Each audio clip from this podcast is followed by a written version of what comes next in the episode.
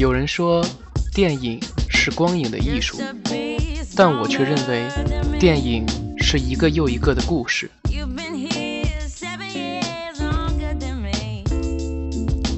这里是杰森的电影报告，我们与你分享电影背后的故事。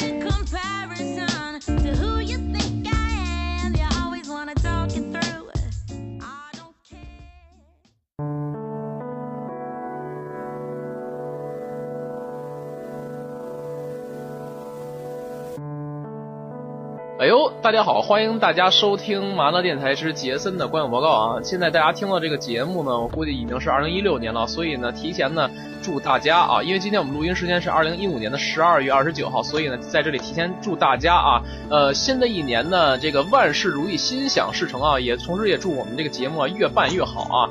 哎，那么今天呢，呃，我们请来了，对对对，我大家好，我是文博啊，在这新春佳节之际啊，恭祝大家财源广进啊，这个啊是吧？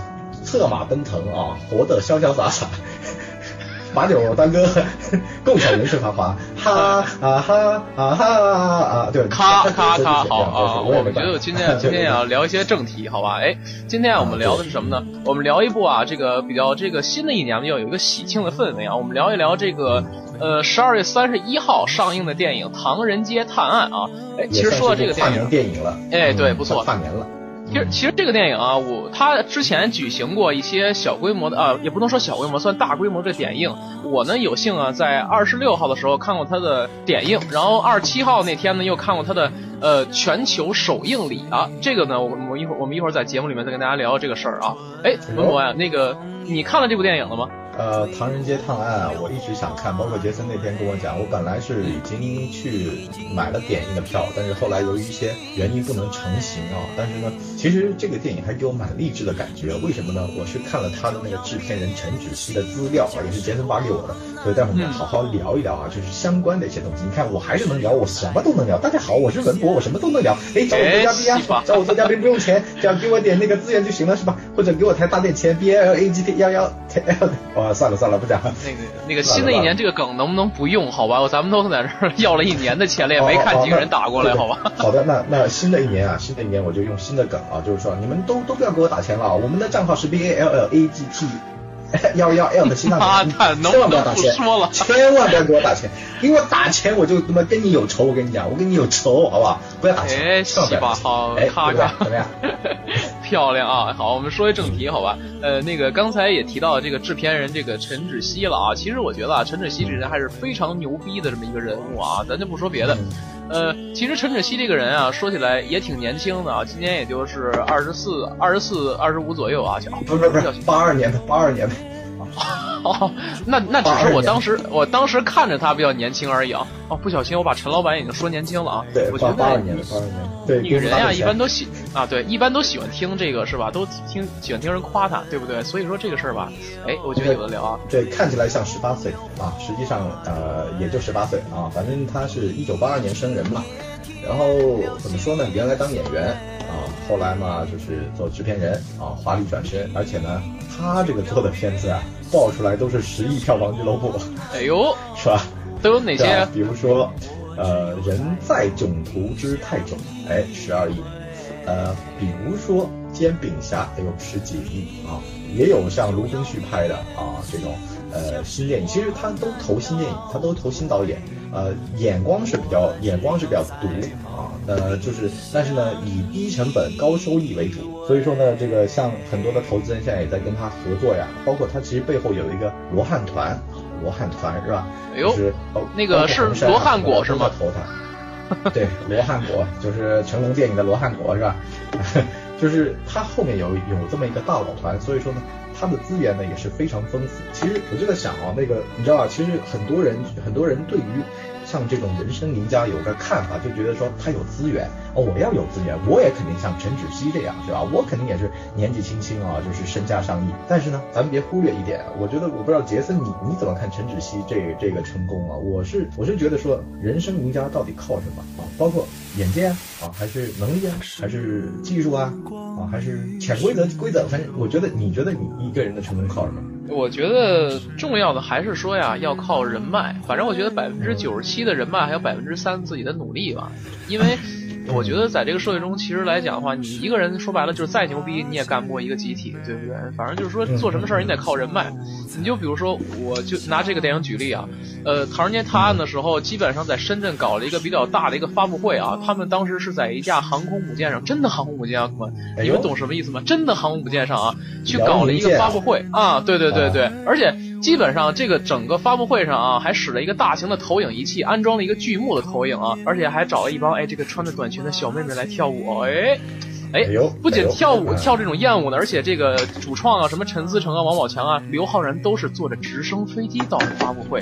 你看我们我们对啊，你看像哪个电影的发布会，它能有这么大的派头啊，对不对？你就比如说呃，零零七我估计也不过如此了，对不对？零零七的话来中国，它这个也没有像这样的派头。就比如说像最近的那个呃《星球大战：原力崛起》来中国，它也没看它这么牛逼，对不对？虽然说人家也是好莱坞的，是吧？也没这么牛逼过，对吧？而且这个就像这种东西，它不是举办第一次的。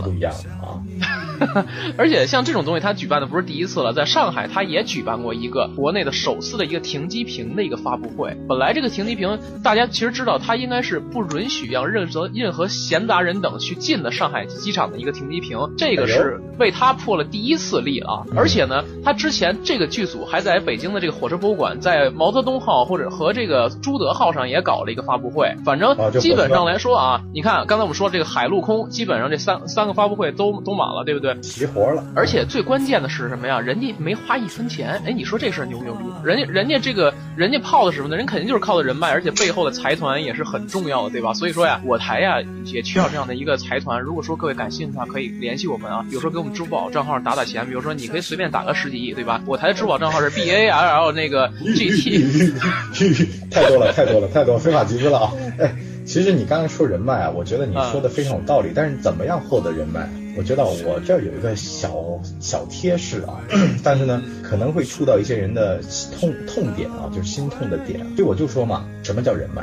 其实包括有的时候咱们就是出去吃碗面，有的人吃碗面他都能有个人脉啊，有的人他就是天天去那家店吃面，他都不会有人脉，是吧？对对，因为他不会聊天嘛，是不是？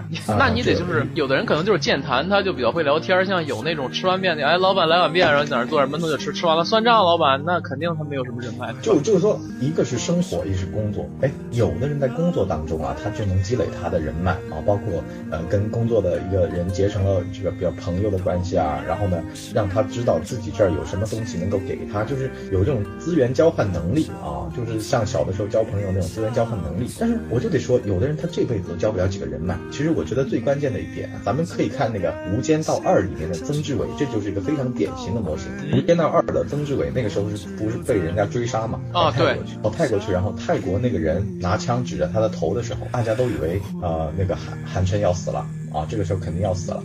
是吧？戏都演到这份人了啊！花钱雇人杀你，而且找那个泰国人不脏自己的手，哪里知道泰国人把枪举起来跟他拥抱了。哎，这个时候我才觉得说，这个就是一个非常典型的人脉模型了。你想啊，杰森，你如果说你是韩你是韩琛，然后你跟这个泰国人八竿子打不着，在大家的眼里，但是他们早年居然就结下了这么一个人脉。这个人脉就很重要。这个电影里面就告诉我们什么，就是早年呀、啊，就是甭管这个人认不认识，反正就是关键时刻，也许他就会救你一命，是吧？就比如说，大家可能之前不认识我杰森，对吧？也可能说呀，没没准过十几年之后，你们比如说在北京那遇到什么事儿，只要一提杰森的名字，哎，杰森出现了，能帮你们铲事儿，对吧？没准再过十几年，我杰森呀就是北京，对我就是这个三环十三少。哦，算算这个会被交管局听到，会把我逮起来了，是吧？我们还是说回正题好吧？不要在吹牛逼。不是，其实其实就是说啊。就是说，其实我是我是对这个陈芷溪的人脉，我是这么看的，就是呢，人脉这个东西都有一个资源交换能力，就是说，陈芷溪你能给他提供多少脉，他能够才给你搭多少脉，这个脉都是相互的。也就是说，你今天有坐直升飞机弄这个巡洋舰的这个可能性，那就代表了你值这个价钱，人家才肯跟你交换啊。可能最重要的其实不是钱，拿钱出来摆的它都是小事儿，哎，拿钱解决的都不是事儿，不能拿钱解决的都是资源的事儿。资源这个事儿其实根本就无法用钱衡量，是你值多少钱，你的卖才值多少钱，这个事儿我觉得才是重点。所以说啊，得多录节目是吧？或者说多听节目，哎，漂亮啊！哎，把麦给搭好了是吧？把自个儿的麦给搭好了。比如说，可能 Jason 啊，这个估值就值十个万是吧？十万一集，二十万一集，但是呢，你们能力在知道啊。而且你懂得善用人脉，哎，这个时候你的这个成成长就会非常快，搞不好从播客切入是吧，也做制片人去了。哎，漂亮啊！其实是吧，这个你刚才说这个这个人脉啊，其实就给我提了个醒，所以啊，一定要跟我台的麦麦女神啊多交流一下，对吧？搭搭那个哦，对对对，最好跟她这个震颤一下，是吧？那个，我台一月四号即将啊，在杭州的某个地方办跨年的一个录音的一个聚会。然后这个事儿，反正在这儿跟大家预告一下，反正过年新年节目有了。哎，我这么说，这么说一定要录音吗？呃，其实也不用了啊，有的时候其实，呃，可以露个点就好了。其实这个最重要的就是说呢，呃，每年反正都要聚会。我希望这个二零一六年的到时候跨年，就是下一年的跨年能够在北京啊，能够到帝都，哎，跟大家就是来见个面。然后呢，我们到时候就是啊真人啊秀啊，然后呢就不用通过电波，然后让大家听到走鸟吧。呃，就是抖动的声音了啊，震颤的声音，震颤的声音是吧？是吧对，震颤的声音啊，不用这个，以后就当那个做视频节目调戏麦麦，也不用这个做音频节目了，是吧？麦麦呃也是百忙之中抽出空啊，刚才呃跟我在微信上说的时候也是说的非常的感性啊，就说什么玩意儿啊，是吧？一毛钱都不给，还他妈叫老娘来录音是吧？这就说的很感性啊。漂亮，对，什么时候那个能让麦麦来这个北京啊，让跟我震颤一下是吧？哎。你见到真人你就不会想震颤了，可能你会想战斗了。哦，我后来我就想分了神了，是吧？我估计，我估计刚想震颤就分了神了。呃，对对对对对，这个院线片能到这个程度已经不容易了，上了院线居然有这个尺度也不容易了。哎，咱们就其实就说像这个《唐人街探案》，你去看的这个，哎，首映礼和点映你都看了是吧？对对对，是这样。其实啊，我感觉啊，这个电影第一回看的时候感觉也就那回事儿，但是这个我就不得不说呀，要是跟《恶棍天使》相比，我觉得跟还有万万没想到相比，我觉得这个电影真是强百倍，真的。首先这个电影来讲的话，呃，挺热闹的，就是我可能我个人笑点比较高，我得承认啊，就是我看电影，尤其是喜剧片，我基本没笑过。高还是低？我我我笑点特别高，嗯，就是我在影院对影院里看喜剧电影，我从来没有笑过。我上次看《煎饼侠》，我还看一半睡着了，所以说勉强的抽动了一下嘴角。留下了不争气的泪，是吧？对对对，所以所以说呀，我觉得这部电影还好，因为它最后一点啊，反正这个到我们大家听到这段这个音频节目的时候，估计大家也都看了，所以我们也不怕给大家剧透一下啊。如果您没看，就先关上这个音频节目，或者您往后拉，好吧？无所谓，无所谓，你就直接讲。哎啊，其实我倒是觉得这个戏啊，总体来讲还是不错的。为什么这么说呢？因为呃，因为说你看这个这部戏的主演是王宝强，对吧？王宝强还有这个吓死宝宝了。你看王宝强，但是我觉得呀。他的戏路一直都固定在就跟呃怎么说呢，就是呃囧人在囧途系列，对吧？就是他基本上他一直在固定在那种耍宝的那种感觉，就是那种特别。呃，怎么说呢？就是特别那那种，就呃，我我也形容不上来啊。就是文博，你给我想个词儿什么的，就感觉他的戏路是固定出来的那种，他总是会用那种插科打诨的那种感觉。对对，就是那种对对对。对，都是那种逗逼的感觉，对吧？你就到了这个这个电影也是，他演的是一个唐人街的一个侦探，也不是神探啊，就自以为自己多牛逼多了不起的。呃，然后这这影片里最后呢也给大家喝点心灵鸡汤，是吧？但是我觉得这个电影里边最让我欣赏的是里边张子枫有一段戏份，张子枫在里面饰演的是一个小女孩。我本身觉得这是完全是一部探案类型的探案题材包裹下的一个喜剧片，但是没想到哎，张子枫这里边的这个反转呀，让我觉得不寒而栗。尤其是我在看首映礼的时候。在大屏幕上，大家可以想想万达万达这个电影的这个大屏幕啊，我在看的时候确实是这个音效特别震撼。我不知道那个文博你当时看了没有？反他那段戏，对，不是我没看过这个电影。什么叫就反转？就这小女孩其实最后是反派是吧？是这意思吗？对对对，其实我跟大家具体来稍微讲一下吧。其实啊，他们探了一个案子啊，那个案子是这样的，就是有一个工坊啊，工坊老板死了，但是那个工坊啊，老板是参与了偷窃。工坊是什么东西？工坊是什么东西？就是唐人街当地的一个加工一个就是石像啊，乱七八糟那种佛像那种工坊，一个手工匠人，对吧？那个手工匠人其实他参与了一个黄金失窃案嘛，其实那黄金失窃案里边主要有五个惯犯，就是有五个五个犯罪成员，一个呢是这个呃陈赫饰演的这个呃饰演的这个探长的助手托尼啊，这个演托尼这个人，你猜的是谁？演托尼。对，演托尼的人，你猜的是他是可可可以说是这个坏蛋专业户。给个提示呗，大陆的还是香港的？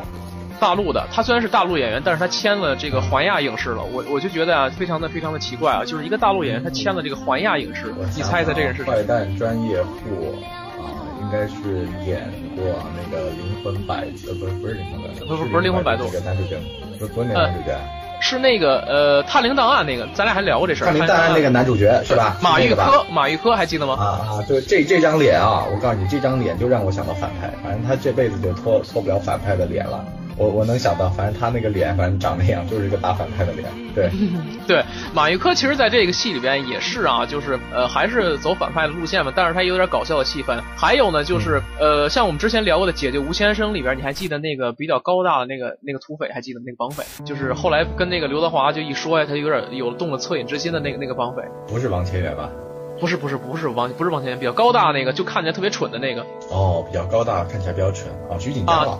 不不不是不是什么东西，我跟你讲，那个那个演员叫桑平啊，我也是后来我才知道叫桑平，是一个比较高高大的一个。哦，那个不红的就不要讲了啊，呃、讲个红的。那个这个我觉得呀、啊，我们应该就是当我们制作人，对对对，我不管他红不红是吧？万一他那天要红的是吧？我才给他做宣传，他是不是也？红不红？对对对对对，我就是英雄是吧？好，好，停停停，我们继续，我们继续啊，呃，还有就是说有小沈阳以及这个赵英俊啊。哎，其实说到赵英俊来讲，上次我们说万没啊，对，我们上次说万没想到的时候，已经重点提过赵英俊这个人了，是吧？潇洒哥，其实我觉得啊，他也是赶上一个机会了。其实早年以潇洒哥这个脸吧，长得又像又像雪村，红不了。嗯，对对对，确实像。当主持人也红不了，是吧？因为呢，他这个脸啊有特色，但主持没特色。然后呢，一直到这两年的影视剧的主题曲都是他独占的啊，你包括《煎饼侠》呀，包括《大王叫我来巡山》《万没想到》啊，这两年主题曲反倒是把他捧红了。他其实就有点。我觉得他可能有点黄黄沾的那个样子吧啊，要就是如果电影分级制制制作出来之后，我觉得他也也会演那种黄沾他们演过的不文书啊，哎，漂亮啊！也是赶上个时候了，赶上个好时候。他如果没赶上好时候，我觉得他这辈子也出不来，因为他这个同质化太严重了，他这个样子包括他的特点啊，其实也反正赵英俊也是蛮蛮蛮好的吧，现在也发展的蛮好了，对吧？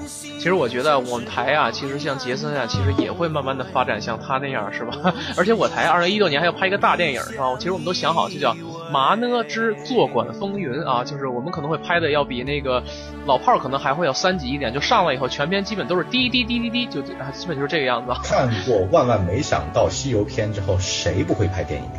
啊，谁不能拍一两部电影、啊？漂亮，拿个手机都比他拍的好，什么玩意儿，对不对？什么东西啊？对我们这么黑万万没想到，我觉得解救了一很大片的这个电影。现在电影都好看起来了，就因为万万没想到把那个杆儿给降低了，大家都跳得过去，是吧？哎，漂亮啊！那这样啊，嗯、我们先进到广告，广告回来之后呢，我们继续跟大家聊一聊这部片子里边呢还有哪些演员参与的演出，好吧？来，漂亮。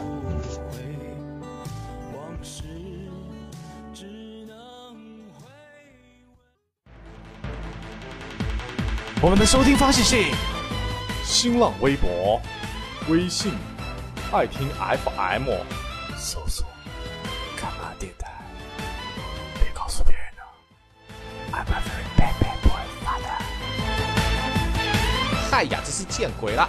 还有我们的群号是三幺四九幺零三九三，记住了没有？哎呀，真是见鬼了！哎呀，还有啊，哎呀，好多啊！还有喜马拉雅，还有豆瓣小站，哎呀，还有，哎呦，满出来了，满出来了！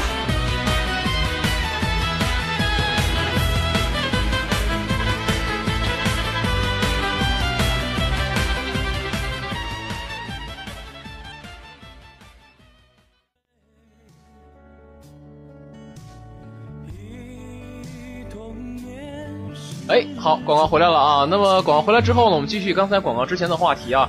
呃，其实这里边啊，说实在的，呃，还有一个演员我不得不提啊，就是《筷子兄弟》里面的肖央啊。肖央在这里边其实也演了一个，怎么说，演了一个演也演了一个警探啊。他跟陈赫里边可以说是一对这个活宝这个警探啊，基本上可以算是冤家对头这样的角色。但是我觉得肖央在这里边演戏啊，其实非常的出彩。为什么这么说呢？我可以看到肖央是一个演的是一个泰国籍的警探，是名是一个特别不修边幅的那种啊。就是一出场基本上露一个大肚子那种，他穿了一个小背心露着一个大肚子，而且我看了一下，可能他为了这个剧啊，最起码得呃得增肥了得有十斤多左右啊，所以说你看这个也呃，就跟我们之前好像聊的这个，呃，聊什么来着？我想想，聊那个那个孙艺珍演那个片子叫什么来着？啊，不对，哦，《坏蛋必须死》里边也是，就说这个演员敬业的问题啊。我觉得这个敬业应该算是一个演员国际的一个呃标准，对吧？你不说你，咱们都马龙白兰度，马龙白兰度啊，在这个敬业和不敬业方面，他都是极端。他不敬业呢，就是他把自己吃得很胖的时候去见导演，然后那个导演直接疯了，后来就演《教父》嘛。但在敬业方面呢，马龙白兰度就不是当年给他设定那个角色是帅帅的，哪也知道他吃胖了就去了，然后让那个导导演直接就疯了，那个还是个大导演呢，呃，《教父》。然后呢，后来呢，等于说马龙白兰度反正这个有才啊，就是这样，人一有才就容易傲啊。另外一个呢，就是那个呃。马什么小那个就就是那个演跟里奥纳多演的那个《华尔街之狼》里面的那个吸粉的那个哦，那个片子那个片子没有看过，抱歉啊，叫什么麦麦康利还是什么的，就这个演员非常敬业，他能够瘦，能够能够肥，他能够减重非常多。其实我觉得对于演员敬业度这个问题吧，其实咱们如果说去看的话，会发现到很多演员非常勤奋，忽胖忽瘦，他可以为了角色去增肥，也可以为了角色。你包括其实我觉得张家辉就是就是在那个激战那一战之后，他马上就成为有那个影帝的项了，因为他把自己练得那么壮啊。只其实只要一个人肯豁得出去啊，他肯定能够占有一席之地。这个事儿我觉得无论放在哪儿都是成立的。你包括其实像呃，对于刘德华的话，刘德华其实勤奋大于他的天赋，那很多人天赋上面比刘德华好，但是一直没能超越过刘德华那个地位，就在于那个勤奋度。你看刘德华拍每一部电影，他都往那个方向去走。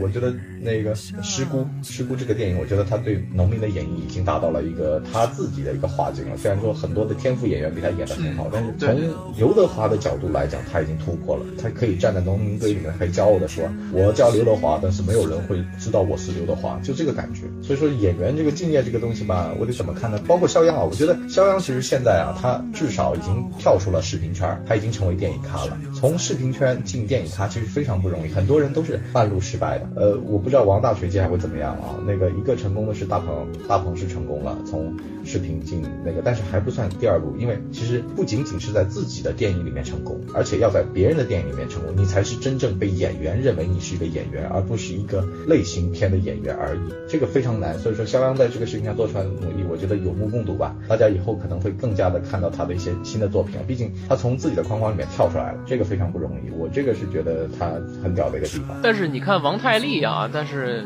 很少就是有单单独自己的电影作品吧。也就是说，《筷子兄弟》这里边，我觉得两个人合体还是不错的。如果单飞的话，可能来讲，肖央可能会更占优势。我不知道你是不是也跟我这么觉得。那王太利本身是其实是做音乐的，王太利本身就做音乐的嘛，而且王太利年龄也摆在那儿了，他毕竟入行的时间就年龄就已经大了嘛，你六六零后吧，好像六零后啊，那个王太利，所以说这方面也是比较吃亏的。那么肖央嘛，毕竟八零后，这里面还是占优的，所以说在演员这个道路上，还是这个靠年轻啊往上走。毕竟如果岁数一大，呃，再进这个行当嘛，可能就得等到六七十岁才能够出来了。这个反正这个是一个铁律，就是在这个池子里面你得泡多久。有的人熬工龄，工龄熬出来也行，是吧？有的人可能像杨幂是吧，五岁就拍了是吧？我希望他六十多岁的时候应该能做好。有番号吗？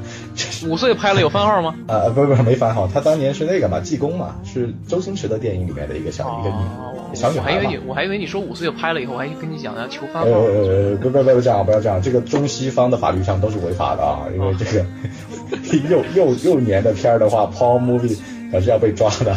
哎，其实就就呵呵其实就说那个像《唐人街探案》这个剧本，你觉得怎么样？这个戏的结构？我觉得这个戏其实挺好的，就是呃有欢乐啊，还还就是给给你讲了一点大道理。虽然说那种说教成分吧有，但是我觉得最起码我能听进去。就比如说像那个呃说这个王宝强演的这个角色唐人啊，就是他在那个唐人街里面经常就是啊，就基本上可以算一个不修边幅的，像一个也不太正经的这么样一个侦探啊。比如说他跟他那个叫呃叫他那个什么来着，是那个外甥还是什么的那个，就是有那个刘昊刘昊然演的那个角色啊，叫秦什么我也忘了，记不清了。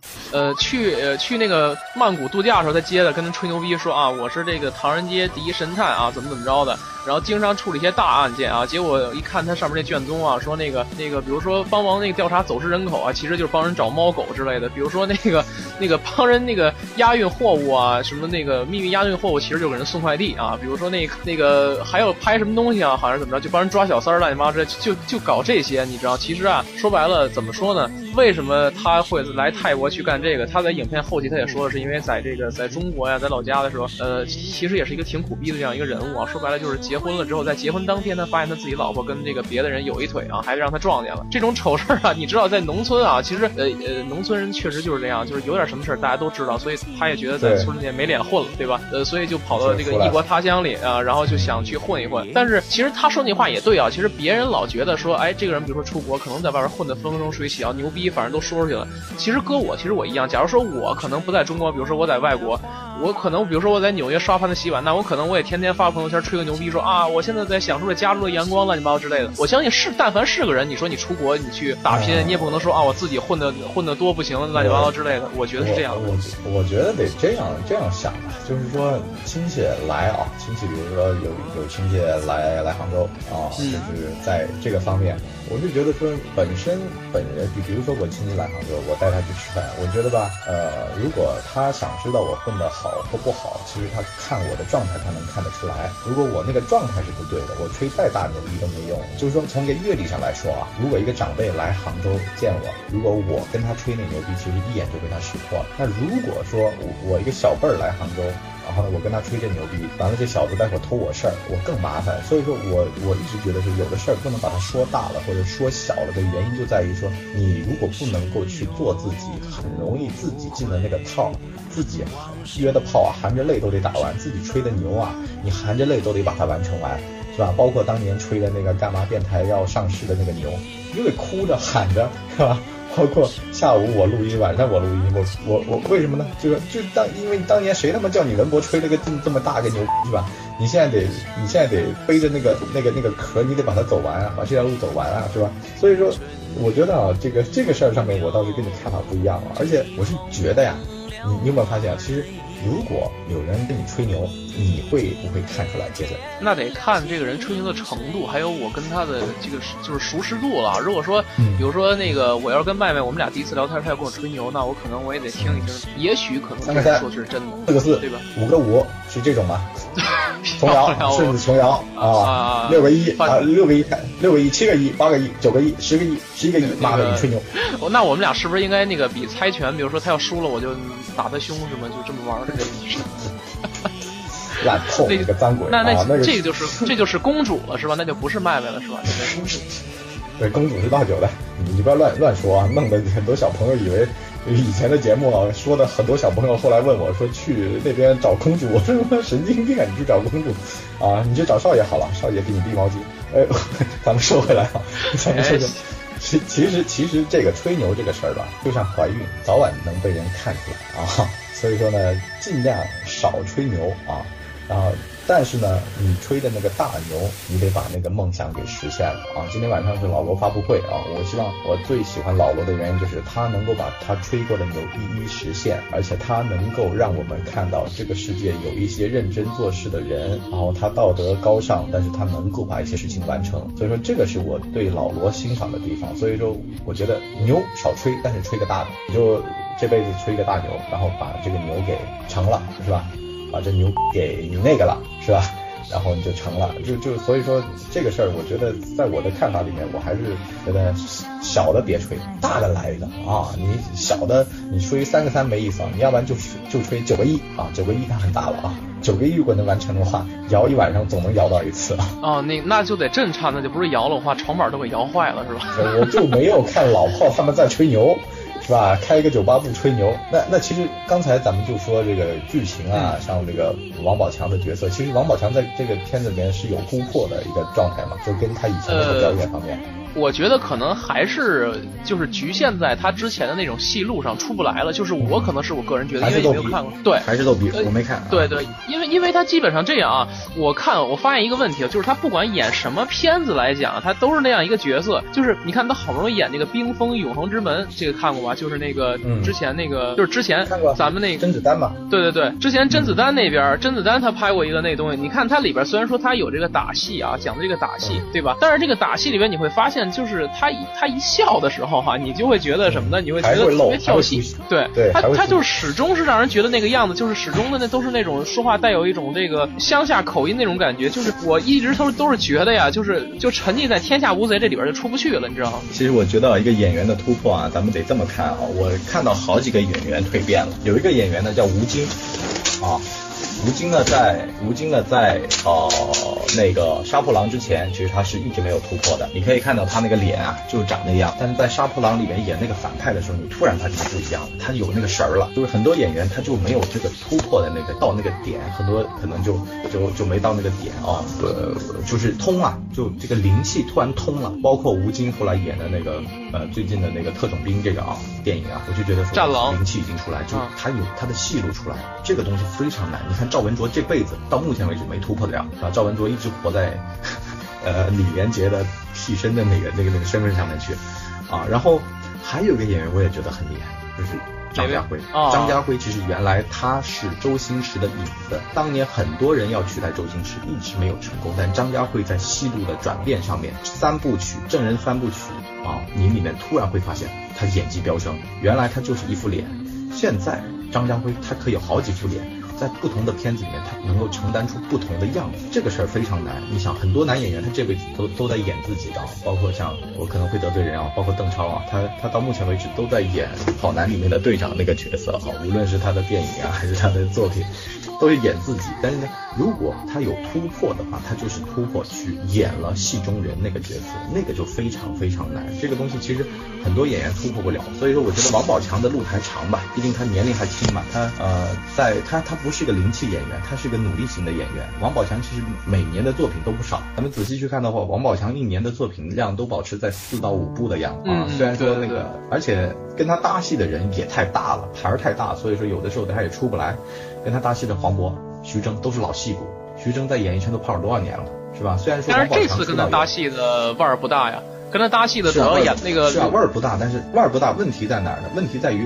他自己还没有突破他那个界限，有的时候那那一下，那一下就是像那种顿悟的感觉，就就一点就破了，而且这一破，他的角色就源源不断的就就开发出来了，但是他还没有找到那个节奏，就像咱们不是说那种唱歌嘛，杰森，咱们平时也唱歌对吧？对， 对， 对，唱歌这个东西可能有一个点是什么呢？突然有一天你找到你的点了，就是你的节奏。比如说去唱陈奕迅的歌的时候，本来你是照着陈奕迅的节奏去走的，突然有一天你会发现拍子被你改了，或者说是口呃唱歌的那个音呐、啊，比如说到这个音你可以自自由转换了，那这个时候就变得游刃有余了。王宝强现在还处在。他自己就是他自己的那个原来那个状态，我觉得他突破可能会突破，也可能突破不了。这个事儿，我觉得我们也得拉长了看吧。只要在这个戏台上唱唱戏啊啊，戏戏棚子下面站久了，舞台就是你的。戏棚子下面，你我记得。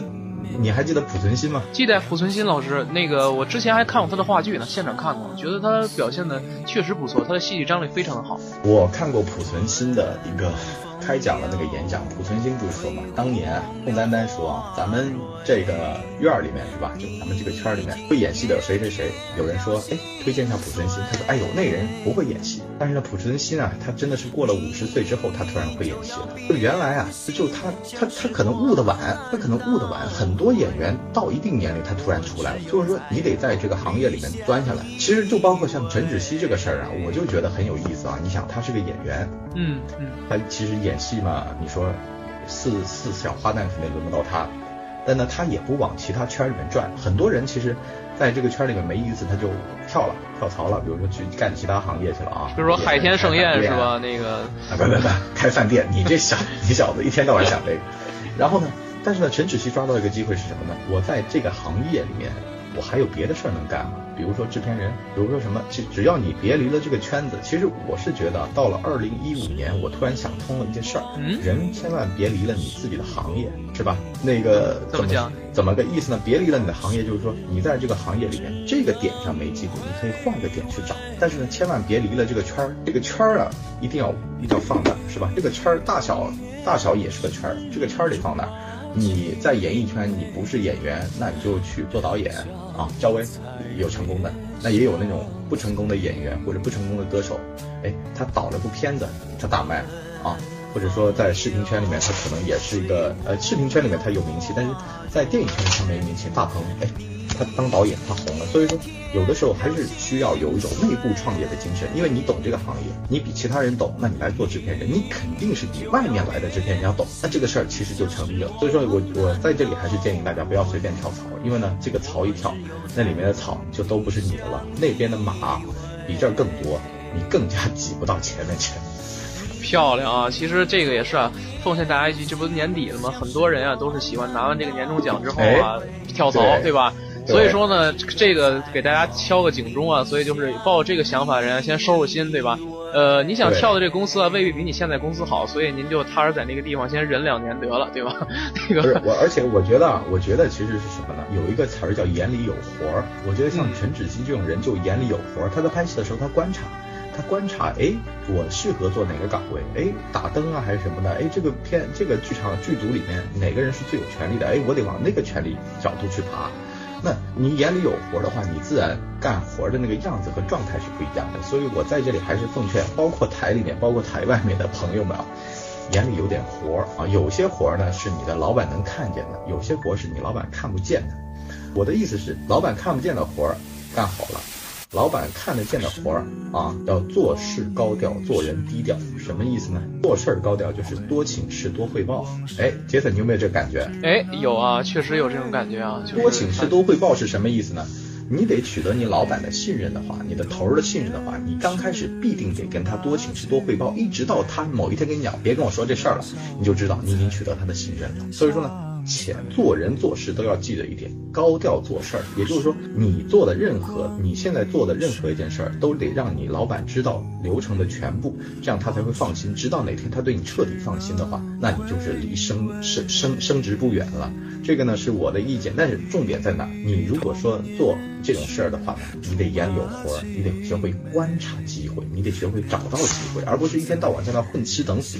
混吃等死的人这辈子跳槽都没机会。但是如果说眼里有活的人到哪都有机会，我还是那个这个意思啊、哦。所以说，呃，包括像这个王宝强什么的，咱们也不用太羡慕他们。其实他们在圈子里面，他们也很痛苦，每天那么多新人在后面追着赶着，像刘昊然啊啊这些，你看小鲜肉啊，这个吴亦凡啊，你看片酬还比他高，就是你你得想啊，他们压力也很大。那像我们这种平凡的屌丝，我们只要干好自己的本职工作啊，完事儿再录个播客，哎，两边都开花，也挺高兴啊，对吧？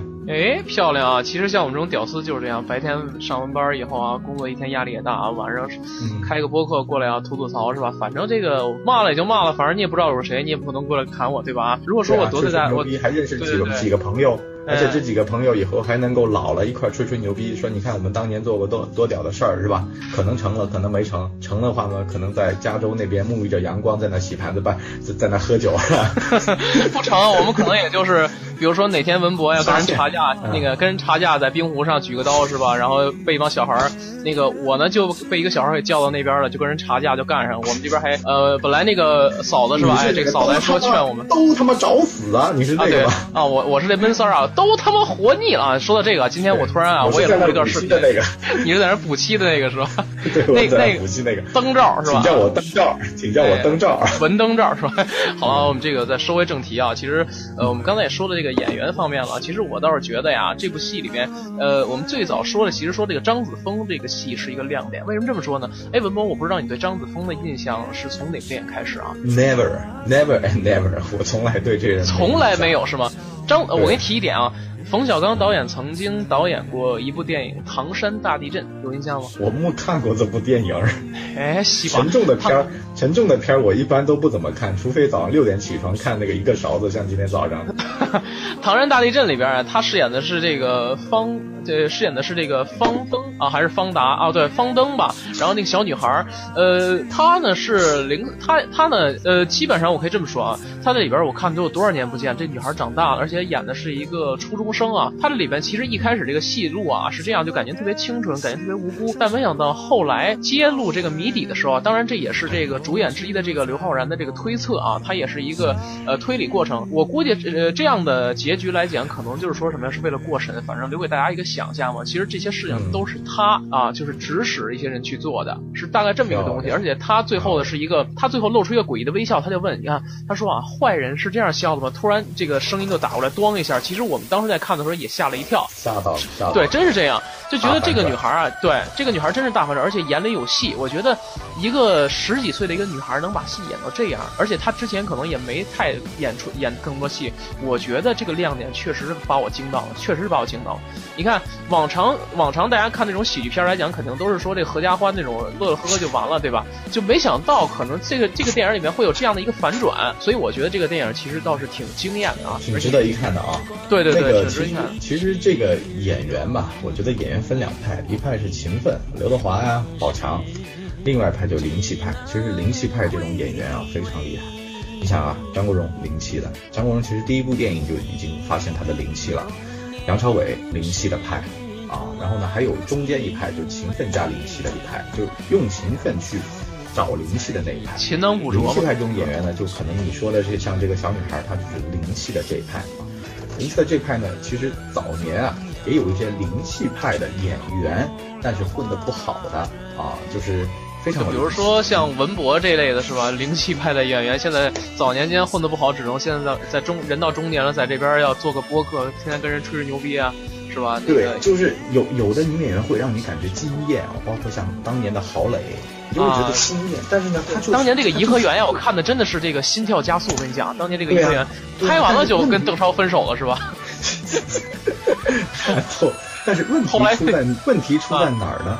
人的一个成就啊，它是结合他的智商、情商、灵气各种方面，还有机会各种方面。呃，夏雨嘛，有灵气，非常有灵气。但是夏雨、啊、大粽子，大粽子，对对，现在还大粽子。但是他问题出在哪儿呢？他早几年，零五到一零年的时候，他一年就一部片子，也不能说他懒，可能他他干了很多其他的事儿，你没见着。但就像我们说的，在职场上一样，演员的老板是谁？是观众，能让更多的观众看见你，才是你应该干的主业。其实夏雨，我没说他可能是懒，他可能是演舞台剧去了，他可能是做更多的幕后的事儿去了。但是问题出在哪呢？一个演员，你的老板就是你的观众，让更多的观众见到你，就是你能够在职场上晋升的一个关键。好了。那几年黄渤出来了，每年疯狂的拍戏。那几年什么蛋炒饭呀，三三 D 之王、嗯、啊，陈坤出来了，三 D 之王。好了，这些后进生反倒是比你更更更往前走。为什么？就在于你没有讨好你的老板。其实我们其实这么一个在职场上，很多人会觉得说讨好老板是一个贬义词啊，但是我觉得这是一个褒义词。因为呢，你做演员的天职是为了什么？你做演员的天职就是为了留下更多的作品，留下更多的作品的代价是什么？就是你得牺牲你的休息时间，甚至包括你的。而且电影作为大众艺术是最为大众所接受的，而且那几年的机会多好，是吧？那几年磨练出来的那几个厉害的演员，到现在无论在票房上，在演技上，都已经跟他已经平起平坐了。你虽然说演，就是我我在这儿可能很多的下雨的影迷会说我这个、嗯、你这个人太偏激了，但是我还是呃不不会不会那个我们。我们都听不到啊，他们爱说不说是吧？我们听不到，对吧？对，这个节目小啊，你们也听不到。就是说，那个其实就是像那个爱之深责之切吧。我对夏雨的那个，包括他当年的那个灵气啊，我是觉得说灵气 OK 没问题，但是这两年千万得努力，千万不要放弃。然后呢，那些那个爱情小品啊，就少演点是吧？演点大制作，然后呢，跟这些磨磨戏，这样的话会出来的更快。所以说，像这个小姑娘的这个戏啊，我是我是这么想的，只要这个小姑娘肯下力气、肯下功夫，她跟杨幂应该是有的一拼的。哎，将来没准会成为王李丹妮是吧？就是那一路向西里边那个角色是吧？那个，哎，我发现这个小姑娘发育的不错，然后出来检查来检查一下身体，对吧？烂货，你又在开黄腔啊！王李丹妮都说出来。那个王李丹妮啊，之前有一部电影，我不知道你听没听说过，叫《夜闯寡妇村》。好了，咱们不要开黄腔了啊！不要开黄腔了，漂亮啊！好好，那个其实就是说，哎，咱们其实我觉得咱们这集啊，要不然就是要不然就收，你觉得呢？哎，我觉得不错啊。那个其实我、啊、要不然收的话，我觉得最后我聊呃最后呢咱们聊一趴。我是觉得我最近真的是有一个非常深切的感受啊。嗯，但凡你说但凡但凡一个人他想要获得一些东西，他必须牺牲掉一些东西。那是什么东西呢？就是你的时间。然后呃，可能杰森你知道啊，我我最近都是这样的，嗯、我最近都是以半个小时来计的。我最近在用那个番茄工作法嘛，番茄读的工作法，就是二十五分钟一个单位，然后在这个单位里面，呃，哎呦，哎呦还有点映的事儿是吧？那先聊点映的事儿吧。很漂亮啊！其实我一一直啊，我都不想打断你，但是我觉得啊，这个事儿憋得我心里憋得很久了。我不说，那简直这个套用这个白金的话就叫心，哎呀，心人酸死了，是吧？对对对对，说说说，呃，其实这样啊，那个之前呀，说说你爱我，嗯。之前二十六号的时候有点映啊，然后二十七号的时候那个，哎，不得不说呀、啊，这个我跟这个某插眼电影的这个关系啊，这个插眼电影啊，这个感谢插眼电影啊对我台节目的大力支持啊，我被邀请到了这个二十七号的这个北京 C B D 万达的这个全球首映礼去看了咱们的这个万不是万没想到，对不起对不起，是唐人街探案，我比较激动啊。C B D 万达是在国贸吗？对，在国贸那边啊。其实我那天很早就到了啊，然后我到了二层之后啊，我在的地方。我在底下一看啊，在底下一看里边会底下立一个牌子说这个下午五点到晚上八点的时候就是可能会举行活动，所以周边的这些路可能都禁言了啊，就比较那什么也比较神的啊。去二层之后我发现呀、啊，因为当时我没有票，我得等那个插眼的这个工作人员过来给我票，对吧？然后其实我们后来我才知道，其实我们看的是包场的这个媒体场，媒体场旁边还旁边还坐着记者朋友们。那、啊、对，肯定的就是这样，他们记者朋友是这样，他们都是有媒体证，他们可以在比如说来了以后在台上先登记，像我们没有票的没有。没有任何证件的就靠边站了，知道吧？他们登记完了以后就上这个楼梯的这个楼上，楼上其实就是当时会搭一块红板嘛，会有好多艺人过来啊。呃，就当时我们在等待过程中，哎，我就一看，我说有一女的呀就过来了。当时前面工作人员说，哎，那个大家不好意思让一让，让一让。我就看一女的从我身边过来，我看她侧脸，我一看，哎，这不是张静初吗？我说，我说，哎，哎，我说这张静初也过来了啊。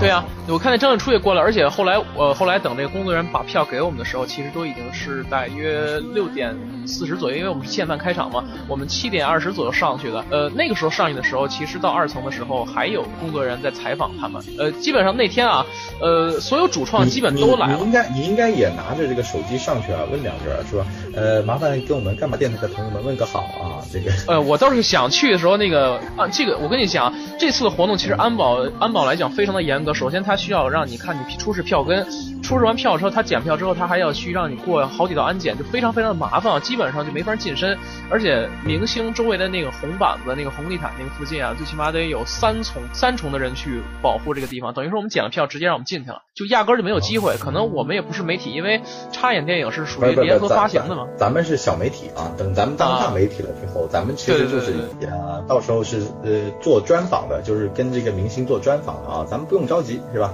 这个路啊，咱们已经铺好了，就一步一步来呗，是吧？到时候张静初来我台做客的时候，我觉得你都采访恶心了，那都都都。都啊，这牛逼了，还是听听你点映的事儿啊。呃，其实啊，当时我进来之后啊，是这样，我在楼底下就听到那个这首歌啊，呃，其实是这个《唐人街探案》的一个宣传曲，我不知道你听不听过，叫《萨瓦迪卡》，听不听？听没听过那首歌？哦，没有，没有啊。但是这个是那个一一个组合叫南征北战，他之前给好多电影唱过歌，比如说像之前的那个，对，我知道，对，之前那个《少年派》，《少年派》里边也唱过《我的天空》嘛，其实也挺励志的。哦，还有之前那个啊，那个还有那个太极。就是原来冯德伦导演那个太极，他里边也唱过。我是太极，我是太极啊！对对，我也对对对，我也我也超爱的啊、呃！其实这个组合啊，之一之前一开始都是玩硬核说唱的，但是现在就玩这个流行了。我感觉可能这个组合变味儿了。但是我觉得，呃，很多电影现在你可以发现有这样一个这样一个现象，就是没有上映的时候，他会先发一首歌，先给这个电影预热。就比如说，我觉得最成功的一点就是去年的这个《筷子兄弟》大电影之《猛龙过江》，你就像他这个小苹果啊，现在我就觉得可能火到现在都。很火，但是他后来推了一首叫《小水果》的歌，但是没有之前那个小苹果红，没红，对，没红，没红。我所以我就觉得啊，甭管怎么说，就是一部电影来讲的话，首先来讲它的音乐是非常非常重要，但是我就觉得它可能像是一种病毒式的营销手段，就是铺天盖地它都在放。嗯、就是我当时一到现场之后，我就没有听到别的，就听这首歌《萨瓦迪卡》，萨瓦迪卡就这首歌一直在唱，而且那个主唱也来了，就是特别黑的，就是号称叫中国黑人嘛，是吧？我也不知道那人叫谁啊。就是一直在唱，我听他现场唱的还可以，而且好几个人呢。他们三四个人呢，啊、有胖子，有黑人啊，对对，有那个啊，也说起这个黑人的鸟啊，比较那啊，算了算了，我们还说一下，哎哎哎，对对对，这是中国人，这是中国人，这是中国人啊，中国黑人对吧？说到这个这个中国黑人，让我冷静一下啊，其实不不不，起来你要打我呀，我向左转，我就向右转，这个太极那个主题曲嘛，对对对对对，其实啊，我觉得后期的时候可以说到这个时候，可以给我们配一段这个刚刚那段那段那个音乐好吗？太极主题曲嘛，对对，别看我你就打我呀，别看我。赖不低我会太极是吧？就是那个意思是吧？对对对对对对。我当时在去那个进影院的时候，去洗手间的过程中，我在一路走，大约有那么四五十米的这个路吧。我一路上没没干别的，净看明星了。就首先从我对面走过来就是那个主唱，就是一个黑人，那个黑人。然后其次就是演员，就是导演郑晓龙。我不知道你听没听过那个郑导啊？就是可能之前是导这个《渴望》这个导演郑晓龙，对《芈月传》郑晓龙。哎，我说我说这老头儿，我说怎么那么熟悉啊？我操！我说走挺快，差点没撞我一跟头。我说。刚想说，我这老丫头不是我这话还没说呢，后来我就闭嘴了，因为我觉得我可能说这话时候没事，你小媒体嘛，我说我大媒体人就直接可以讲出来了。对，我说那个我是干嘛电台的，我估计直接给我打走了。没有，你说干嘛电台，他可能愣一下，他以为是国际大台呢，是吧？他不敢打你，啊、后面追出来再揍你了。好漂亮！然后再说一正题，其实我看这电影其实看了，算首映是看了两遍了，所以说当时首映看的时候没什么太在意，反正就简单过一遍。这是你第一回近距离的接触。这么多明星吗？哎，对，真的是第一回近距离接触这明星的，而且关键是比较操蛋是什么呀？我们这个宣传发行方啊，拿的票啊是也不是操蛋啊，就是我不能这么说，其实人给我机会已经非常难得了，所以在这儿在这里也要感谢一下、这个、小伙子要慎选啊，讲话要慎重啊，对不对？下次的话机会没了、啊。在这里啊，也感谢这个插眼电影对本台节目的大力支持，也对这个对我的一个啊，对，也对我的一个肯定。我来讲，我们是在第四排的顶座啊，那个就是在最顶上面、啊。你就不要再暴露你的身份了，免得到时候真插眼电影把你证给取消了。哎，是吧？对，消音啊，几排几号消音啊？啊，对对对，几排几号要消音啊？那个，反正就是我说一个趣闻吧，就是我看电影的过程中啊，我发现就有人进来了，有人进来了。但是呢，我看那哥们儿是个爆炸头，所以我因为之前我在底下等票的时候，对我在底下等票的时候，我就发现赵英俊啊从楼梯上下来，然后呢就蹭蹭又上去了。我当时我这手机啊，因为像素太低，所以照的可能不太好。后来我就看见这个哥们儿啊从第三排往上走，越来越靠呃呃靠往上走，结果就走到我们那排，因为我那排当时我坐的位置是那个我不说几号，反正他最起码离着我有三个座位。当时呢，我跟他招手示意打个招呼，然后因为当时确实。是挺黑的嘛，而且那个拍照又影响这个大家观影，所以就没拍照。然后当时呢，我可能就往那边凑了一凑，我就跟他说几句话，我说那个之前看过您那个电影，我觉得这个赵师您那个表演挺好的，说那个合照就算了，我说一会儿您给我签名。他说你先看电影，然后看电影之后如果好的话给我们发一朋友圈，是吧？说那个给我们宣传宣传，嗯、就是大概是这么一个过程啊。就是这个是我真的是第一次跟一。后来有拿到签名吗？没有，没有，没有，没有，我告诉你，真没有。你还，嗯、我觉得如果从人脉的角度来讲。还不如跟他这么说，你说赵老师啊，我们准备拍一电影，然后到时候您给我们写主题曲，这是我们联系号码啊。嗯，别呃，您先忙，别的我就不说了啊，这个就好了 ，OK 了，是吧？嗯是吧？从职业角度来讲，他也想有所发展，那这样的话肯定是 OK 的啊。但是呢，你如果说作为一个小歌迷，他可能这种人见多了，所以说还是得要有技巧。漂亮，哎，对，漂亮。你说我就这么说，我说赵老师，你看，你看这个，给我签个名吧，我手里头有你那个那天去玩的照片，你自己考虑考虑，对吧？那个，要不然就给你曝光上，比如说啊，对，你自己看着办，是吧？其其实我好像记得以前是一部电影还是哪儿，他不是说吗？他说我最讨厌的就是跟大家都一样来找我聊套近乎的啊！我最喜欢的就是你能够跟别人不一样的来跟我套近乎，无论是泡妞还是交朋友，他都是这么一个路数嘛，是吧？你如果一天到晚被人说你演的戏好，你演的戏好，然后你也烦，是吧？但是如果说突然有一天有人跟你讲说你演的戏烂，但是我能够教你演戏，我靠，他可能觉得你神经病吧，对吧？对对，我觉得就是你演的这个神经病，什么东西啊，这烂透了，对吧？对，他会记住你这个神经病。呃，那天反正我看呃看完电影之后啊，然后基本上所有的一些主创都上了那个台，然后跟大家这个示意，然后打招呼之类的，乱七八糟之类的。呃，反正当时我看见的是，除了陈赫还有这个小沈阳没到，剩下的乱七八糟人都到，不是乱七八糟，就是乱七八糟。那个那个陈陈思诚导演啊，那个那个王宝强啊，什么刘昊然呀、啊，那个佟丽娅没来，呃，肖央肖央在，肖央在，潘粤明也来，马玉珂也在，赵英俊也在，反正张子枫啊、桑平啊都在都在，而且陈芷溪其实也在啊，就是呃张大大我不知道你知不知道啊，就是那个说话就比我其实就就是芒果台的一个那个就是那一个主持人就反正是比较娘了，他在里边也演了一个娘炮啊，反正基本上就是呃映后之后一些这个观众的一些这个见面会一些交流互动嘛，反正他说的第一话就是这个反正各位媒体朋友们大家好，我一听哎我操，我说不对劲儿，我说这不是包场看的时候是媒体吧，后来我反过来啊，原来这个是媒体的一个媒体包场，对媒体场，就是说等于说一般人你买票你还进不来，就是你别还说啊老子有钱老子要买，但是你还进不来，等于说咱也是混媒体圈的人是吧，咱也是混这个本来就是嘛本来就是嘛 啊, 啊对咱这个自媒体太 low 就不要再说了是吧漂亮，对吧？其实我一说干嘛电台，人都说什么东西啊？这个啊，我的这个啊，对，你说这个你，你记住这个话，三年之后再敢跟我说这个话的话，是吧？到时候大嘴巴，就是听众都揍你，是吧？你们还叫小台？你们都这么大还叫小台？你们要不要脸？要不要脸？到时候是这么一个下场，你知道吧？现在说起来好像，对对对，到时候三年之后，他说装什么呀你？你们台都这么大了，还还装逼，还装逼，是吧？就我们都被打得不好意思了，到时候是吧？呃，对，还是聊回来啊。其实说实在的，就是这部电影啊，看完之后就是好多主创过来也是参与互动嘛，乱七八糟之类的。呃，反正这总体就一个意思。就是、你第一次参参加媒体场嘛？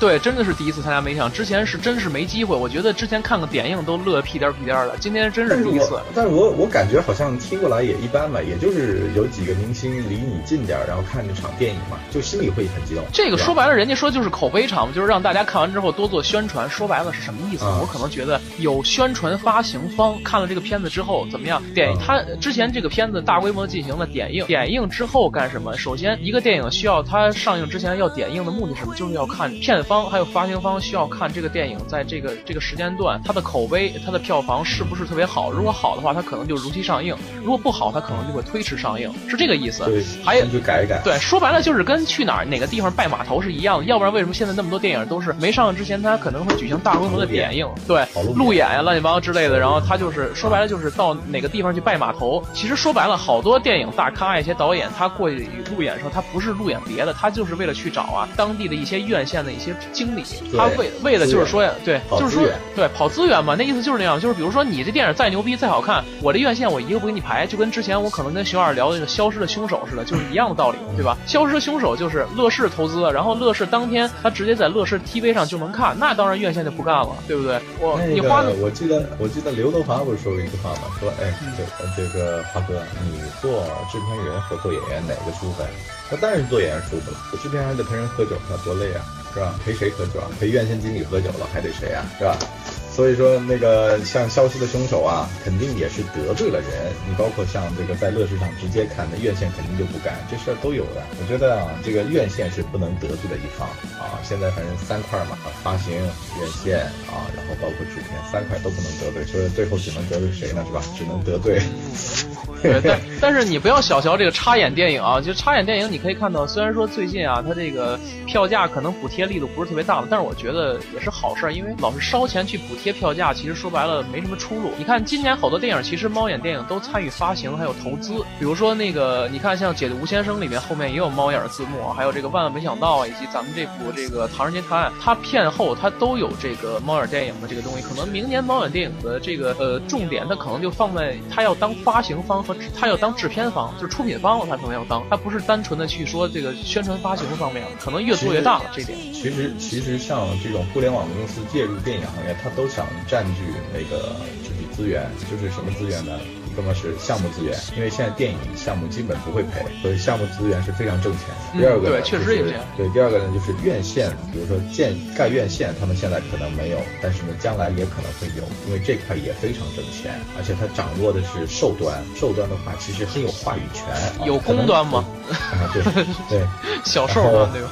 对，受短就是受众端，这个也非常有话语权。所以说呢，他们介入其实玩的叫 O to O，online to offline。呃 ，online 这段呢他已经占了，但是 offline 他还是想进来，包括很多的像我们现在看到那些洗车都是 O to O， 是吧？像吃饭也是 O to O， 像哪个行业不 O to O 呢？其实从线上往线下走啊，这个很多企业肯定还是要去走的。咱们现在看到的什么淘宝电影啊，啊，他们打仗，嗯、对、啊，还有百度糯米啊之类的，现在最近都是新加入到里边了嘛。对呀、啊。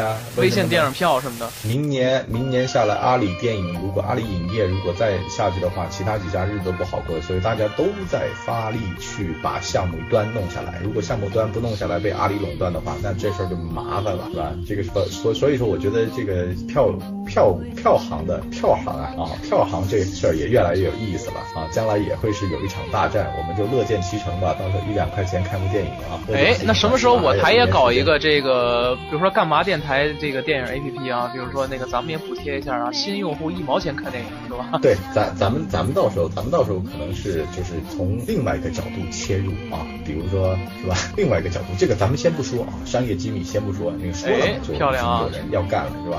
我们不提供建议，我们只做执行方。那那其实这个像你看完这个点映，你的感觉是很爽是吧？对，而且我还就是呃刚才也说了这个张子枫这个戏嘛，所以我看完这个电影啊，总结一下什么呢？就是说啊，第一，他的制片人其实挺牛逼的啊，就怎么说呢？呃，有一个场景啊，因为你没看过电影，所以我这边提了一下，估计你没有同感，但是我相信很多看完电影的这个听众朋友们听到这儿了，肯定是一个非常充实的一个听众，因为听咱们这叨叨叨半天了，将近快一个小时了，咱们就是赶紧收尾吧。待会儿后置要找你麻烦了，后置要找你麻烦了，今天六九肯定不让你睡觉了，我告诉你啊。六九新姿势吧，他让我体验这新姿势啊，我就我呃快速说完啊。就说，呃，当时呢，他拍电影的时候啊，占用了一个基本上泰国当局快封闭了大半个曼谷了，把唐人街呀、啊，还有这个环岛的主干道啊，就甚至是这个皇室的广场，都为了配合电影就拍摄专进行了专门的封闭啊。这个待遇我觉得可能是历史的首次，因为你像你像这牛逼的好莱坞，他们去泰国拍电影也只是封了半条街，对吧？你就想了这个陈芷溪的这个人脉关系得有多牛逼了吧，对不对？而且还有一点啊，我想说一下，这个是关于制片方的这个事儿啊，呃，就是咱们也是承接咱们开头说的这个。这个事儿，还有就是说什么呢？片尾彩蛋这个事儿，这个片子其实啊，当时陈思诚在拍的时候，在在写剧本的时候，其实他已经想到这个事儿，就是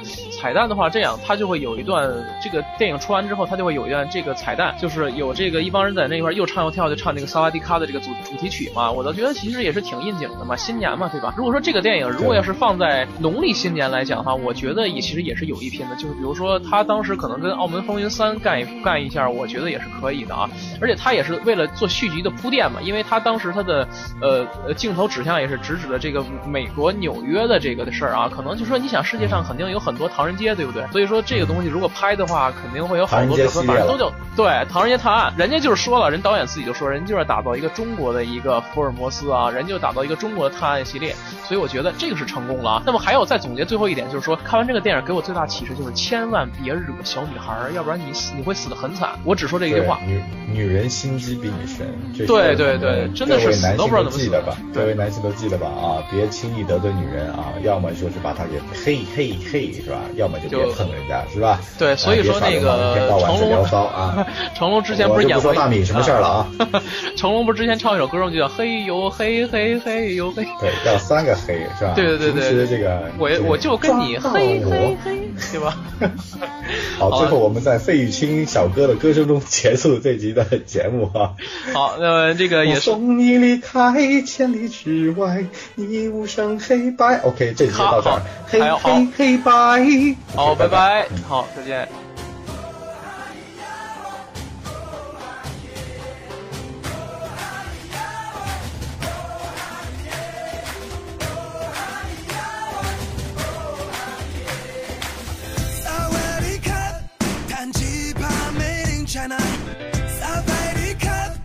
你泰坦的披萨，人见人爱，谁说帅哥不能上天涯？花见花开，身体也可以结巴。火力全开，整个班卡快要被我掀翻，就是现在，热情被我被我点燃，让你看到，这那系列全新的 Superstar， 一路狂飙，开放大卖大卖哦。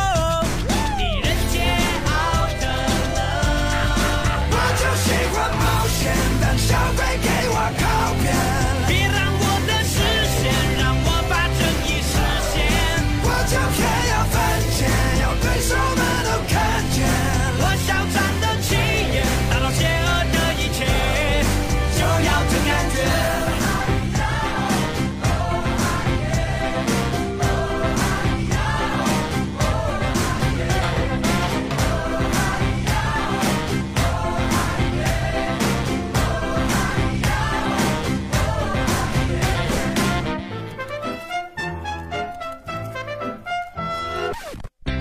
我联手，没有解不开的谜。我们在山顶靠南，小朋友也不可能过分的听。我借来自给福尔马斯，他未必搞得定。我穿着那层次给包，但是他未必摆得平。萨瓦迪卡，萨瓦迪卡，吉帕梅林夏娜，萨瓦迪卡，萨瓦迪卡，让你泰坦的披萨。